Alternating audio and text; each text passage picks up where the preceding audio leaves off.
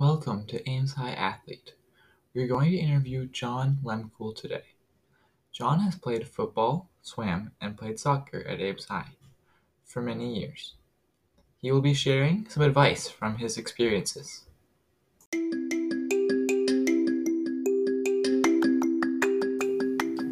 Thank you for joining us for Ames High Athletes.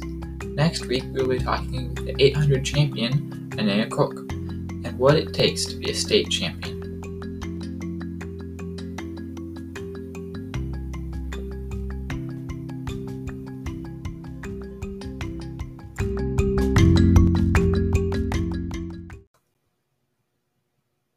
John is a slender, dark haired man, very athletic. The kind of man that you would pick to be in an all around sports competition. What about soccer has held your attention for this long? Um, I think it was the friendships uh, that I was able to develop uh, with teammates uh, and just getting to stay active in a sport that I enjoy playing. That's pretty good. John plays defensive back. His responsibilities are to keep the ball from going out of bounds and to keep it away from the goal. Try and launch it to the forwards to move the ball forward. What's one of your fondest memories from soccer? Um, probably the tournaments in Kansas City uh, for Ames Soccer Club. Uh, just getting to spend the weekend and have fun with friends. What age were you when you were doing that? Uh, did it a couple years, so like 13, 14, 15, uh, around that age. Okay. John occasionally found it difficult to stay motivated, especially when his teammates had trouble showing up to practices. They really weren't trying to improve, but he had help. What kept you motivated? Um, I think it's just wanting to stay active um, and build like a active lifestyle, um, just to help stay fit for a long time. Alrighty. Do you have any regrets when it comes to soccer? I don't think so. I've enjoyed uh, most of the teams I've been on and had fun playing. So I think it's been a good experience, but time to be time to be done with high school and not continue playing in college. John really enjoyed his soccer career, but if he could do it all again, he would try to get in a larger, more competitive club.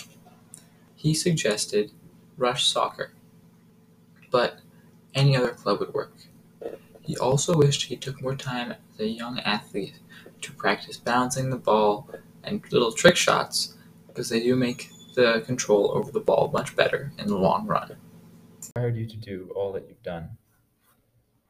Um, I think a lot of it's my parents um, and just teaching us to stay active um, in life. And it doesn't have to be soccer or anything, um, but just making sure that you get your exercise in and live a healthy lifestyle. Um, and I just found that soccer was something that I enjoyed doing to stay active.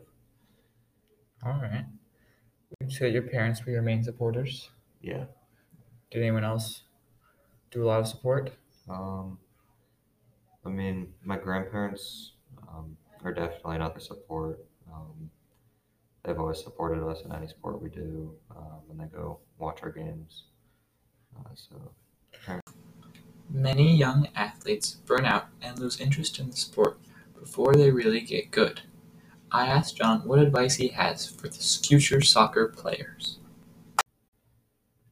I would say just take the time uh, to practice the fundamentals of soccer because those get important uh, as you get more competitive. But also just make sure that you still have fun playing the sport because if you're not having fun, there's no purpose in playing. Thank you for coming and talking with us. Yep. Thank you for listening to John's great advice. I would like to challenge all of you to practice the fundamentals and only do hobbies that you enjoy.